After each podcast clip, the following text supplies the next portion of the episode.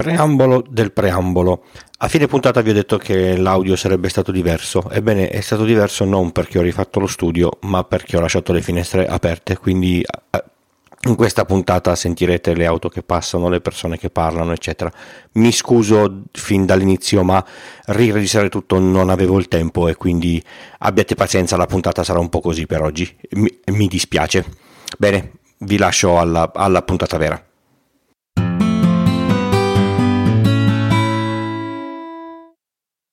La faccenda è sempre la stessa, non si tratta del se ma del quando, prima o poi qualunque azienda verrà bucata. Una volta tocca alla Regione Lazio, questa volta è toccato all'ASL 1 Avezzano sul Mona L'Aquila ed è una roba di una gravità enorme. Talmente grave e seria che dopo più di un mese dall'attacco un comunicato ufficiale recita così abbiamo subito un attacco da un virus nuovo, sconosciuto anche alle autorità inquirenti che lo stanno esaminando, proprio come si fa con i virus biologici, per costruire un nuovo livello di sicurezza a beneficio di tutti.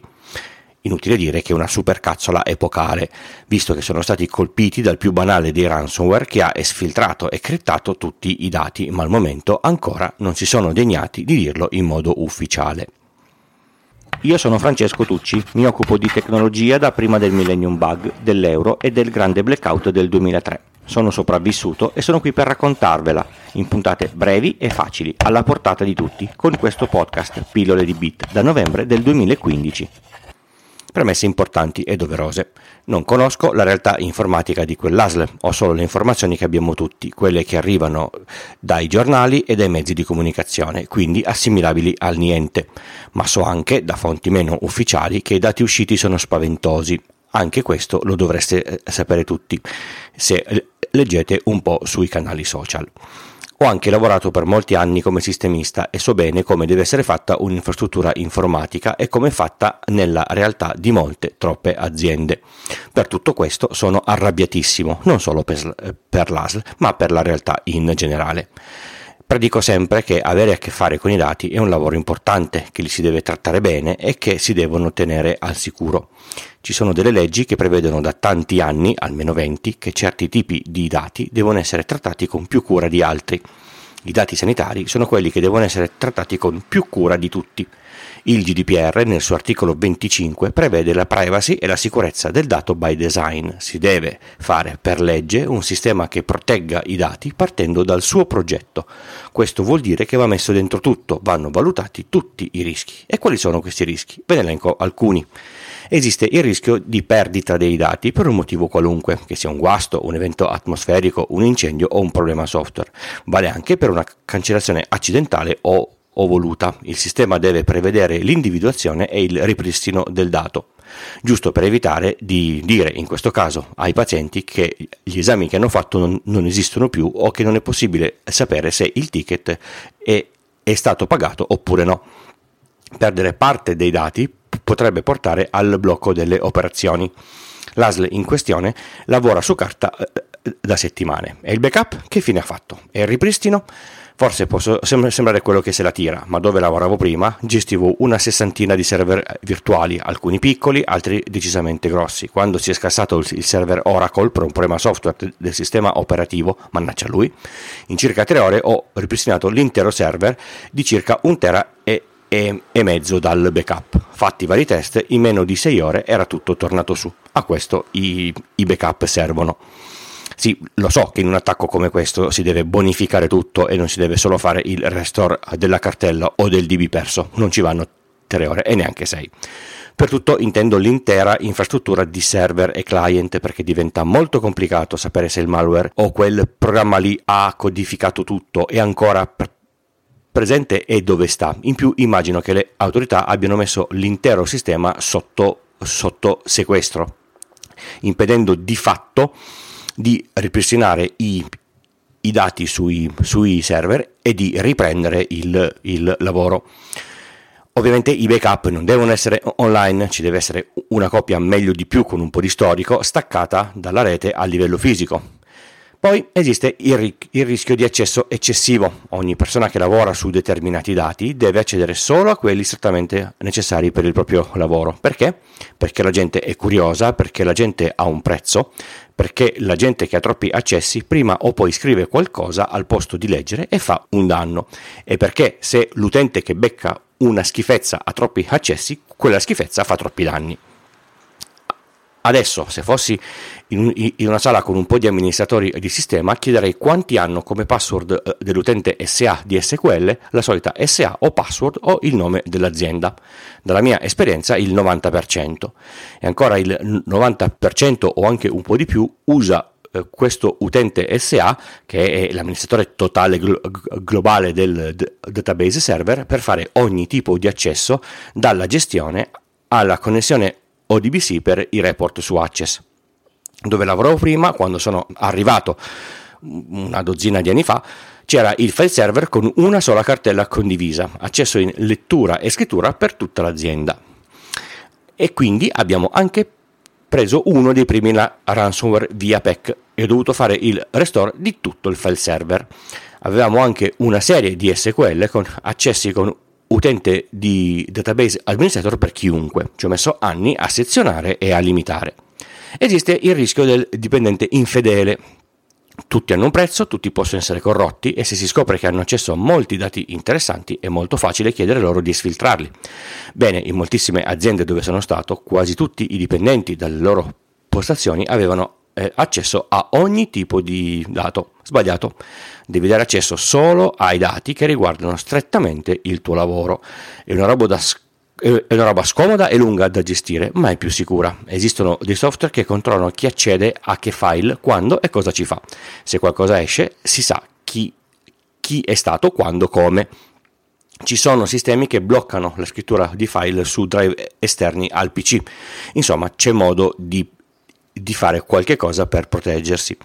Pensate al dipendente che scopre di poter accedere a tutte le cartelle di tutti i pazienti di un ASL, avete idea di quanti soldi può fare rivendendoli? Non proprio pochi.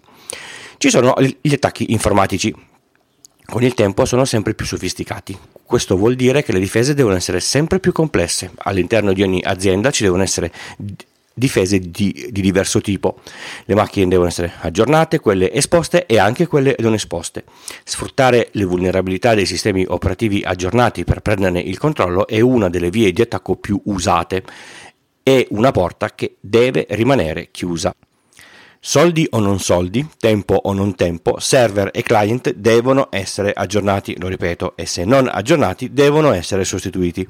Non aggiornarli è un po' come smettere di fare i controlli sugli estintori e sui sistemi di ri- rilevazione fumi. Semplicemente è vietato dalla legge. Un IT manager che permette o invita pratiche di questo genere va rimosso. Il suo capo, se ne è a conoscenza e non lo rimuove, secondo me va rimosso anche lui. La rete va sezionata anche internamente. I client devono raggiungere solo i dispositivi di cui hanno effettivamente bisogno. Non serve che tutti i client raggiungano la porta RDP di tutti i, i, i server, per esempio. Questo accesso va bloccato dal firewall interno. Se un client viene infettato da qualcosa che attacca i server su quella porta, se non ci può accedere, l'attacco fallisce. Così vale per ogni tipo di accesso inutile. I client devono accedere solo dove hanno bisogno, solo su quelle macchine e solo su quelle porte. È un, lo- è un lavorone enorme sulla rete e sul firewall interno, ma va fatto. Nessuno deve poter accedere alla sezione della rete dove ci sono i, i backup, ma proprio nessuno, eh? So di un attacco a una società dove sono entrati e hanno brasato, oltre a tutte le macchine virtuali, anche l'infrastruttura di disaster recovery e tutti i backup. Era tutto raggiungibile via, via rete. I backup con uno storico adeguato vanno tenuti staccati dalla rete. E, e poi siamo completamente al sicuro, ma anche no. Va un po' meglio, ma non del tutto. Si deve controllare sempre tutto per cercare di capire se ci sono software malevoli nella rete. I malintenzionati, prima di sferrare gli attacchi, magari studiano la rete all'interno per settimane o anche mesi. E quando succede eh, l'irreparabile, le persone che devono intervenire sono pronte, sono allenate, si fanno esercitazioni antincendio, i corsi per spegnere le fiamme e i corsi di primo soccorso. Perché non esistono corsi e le esercitazioni per ripristinare un sistema compromesso con il calcolo dei, dei dei tempi di, di, di, ripristino? Se esistono i controlli da parte dei vigili del fuoco per conformità antincendio o quelli dei NAS per la conformità dei, dei, ristoranti, ad esempio, perché non esistono dei controlli seri fatti da persone qualificate che siano ripetitivi e a, e a tappeto, che, che, arrivano, si siedono e controllano tutto quello che serve per capire se il lavoro è, è, è stato fatto bene? Come è strutturata la rete? Cosa succede se collego un PC non aziendale su un cavo staccato da un PC aziendale e se faccio una scansione di, di, di rete eh, da questo PC cosa vedo? Riesco a vedere server su, su, su, porte, su porte a rischio? Qualcuno si accorge che sto facendo una scansione di rete? Come siamo messi a aggiornamenti? Ci sono delle persone che hanno mandato lettere al limite del minatorio perché alcuni enti pubblici usavano servizi di società americane, ma non è più pericoloso avere interi sistemi informatici con software obsoleto, non protetto, con personale non formato e backup fatto male? Chiudo, se no vado avanti per altre 6 ore, con una cosa che mi ha dato molto fastidio, la completa mancanza di comunicazione. Ora, voi immaginate di essere pazienti di quell'ASL, e aperta parentesi, tutto quello che ho detto non è detto che sia la realtà di quell'ASL, è una realtà generica. Mm, magari qualcuno tra gli ascoltatori è un paziente loro. Sapete che c'è stato l'attacco, che i servizi sono fermi e non sapete niente sul loro ripristino perché nessuno era pronto e soprattutto a fronte della pubblicazione da parte dell'attaccante eh, non sapete di preciso cosa sia stato pubblicato sul vostro conto. I dati sanitari pubblicati sono molto pericolosi. In un periodo in cui la sanità pubblica zoppica, molta gente sta pensando di fare un'assicurazione sanitaria privata. Se l'assicurazione sanitaria sa cose di voi prendendole da quei dati, che a fronte dei comunicati che intimano di non leggerli perché è un, è, è un reato, nessuno può impedire loro di leggerli, potrebbero applicare un premio più alto senza che voi sappiate perché. Ma voi non sapete che cosa è uscito sul vostro conto perché nessuno lo ha, lo ha, lo ha detto. Si sa che sono uscite diagnosi di positività all'HIV. Se la cosa gira, avete idea dei problemi sul posto di lavoro o della difficoltà per trovarlo e non dicono non ti assumo perché sei, sei HIV positivo, no, non ti assumono appunto e, e, e basta, ma tu non sai se quello è un dato che è uscito oppure no. E non stiamo lì a contarci che queste discriminazioni non esistono. Ti hanno attaccato, ti hanno bucato, devi dire cosa è successo e devi avvisare tutte le persone coinvolte. Non è che ti devi vergognare come i bimbi che hanno mangiato la la Nutella quando i, i genitori erano, erano, fuori casa. Manca ancora tanta di quella cultura sulla sicurezza informatica che quello che mi sento di, di, di provare ora è una cosa mista tra rabbia e imbarazzo.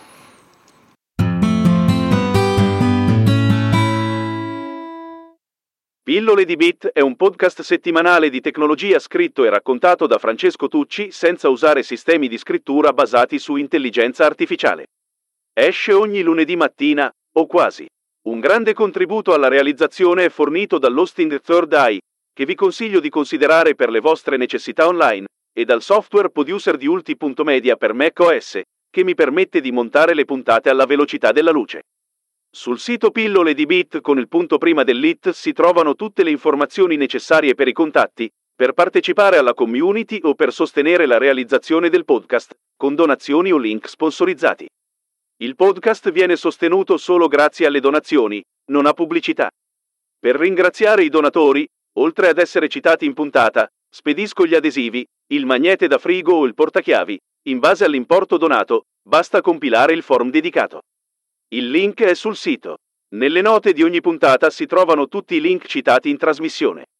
Il podcast è diviso in capitoli per poter navigare più facilmente con la vostra app di riproduzione e, se volete, per saltare questa parte, una volta imparata a memoria. Se vi interessa una consulenza tecnica in ambito informatico, scrivetemi a pdb-tucci.bu, pdb come pillole di bit, chiocciola, tucci.bologna Otranto Otranto. Just show me the money. I ringraziamenti per le donazioni di questa puntata vanno a Alen, Giorgio e Giorgio con il loro abbonamento mensile. Ivan con il suo nuovo abbonamento mensile di questa settimana, Ivan, un diverso Ivan da quello di cui, eh, di cui, prima, Nicola Gabriele e Giampaolo. Grazie a tutti voi che ascoltate e che contribuite, ve ne sono davvero davvero grato.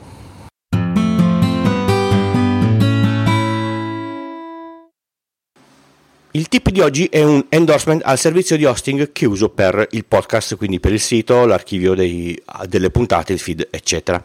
Uso i servizi di Third Eye da diversi anni e ne sono così soddisfatto che ho chiesto a Gianluca, la persona che, ha, che, lo ha, che l'ha fondato e mio tecnico di riferimento, un sacco di altre attività in ambito hosting e servizi più evoluti senza pentirmene mai.